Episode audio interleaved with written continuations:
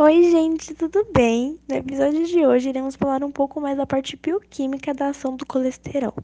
Bem, o colesterol ele age como moderador de membrana, mas eu explico um pouco mais para frente. Agora eu vou falar um pouquinho sobre a fluidez. Bem, ela é diferente para cada corpo e pode ser afetada pelo grau de saturação das cadeias dos ácidos graxos, um comprimento das cadeias hidrocarbonadas e a temperatura.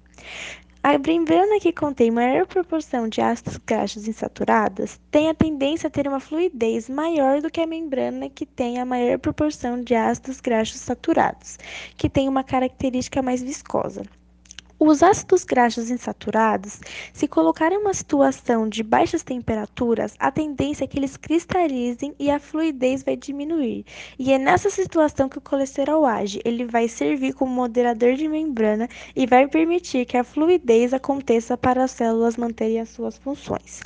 No caso dos ácidos graxos saturados, se colocarem em uma situação de altas temperaturas, a tendência é que eles se liquefaçam e a fluidez vai aumentar muito, o que também não é um bom fator. Assim, o colesterol vai ajudar também como moderador para manter a dinâmica da membrana.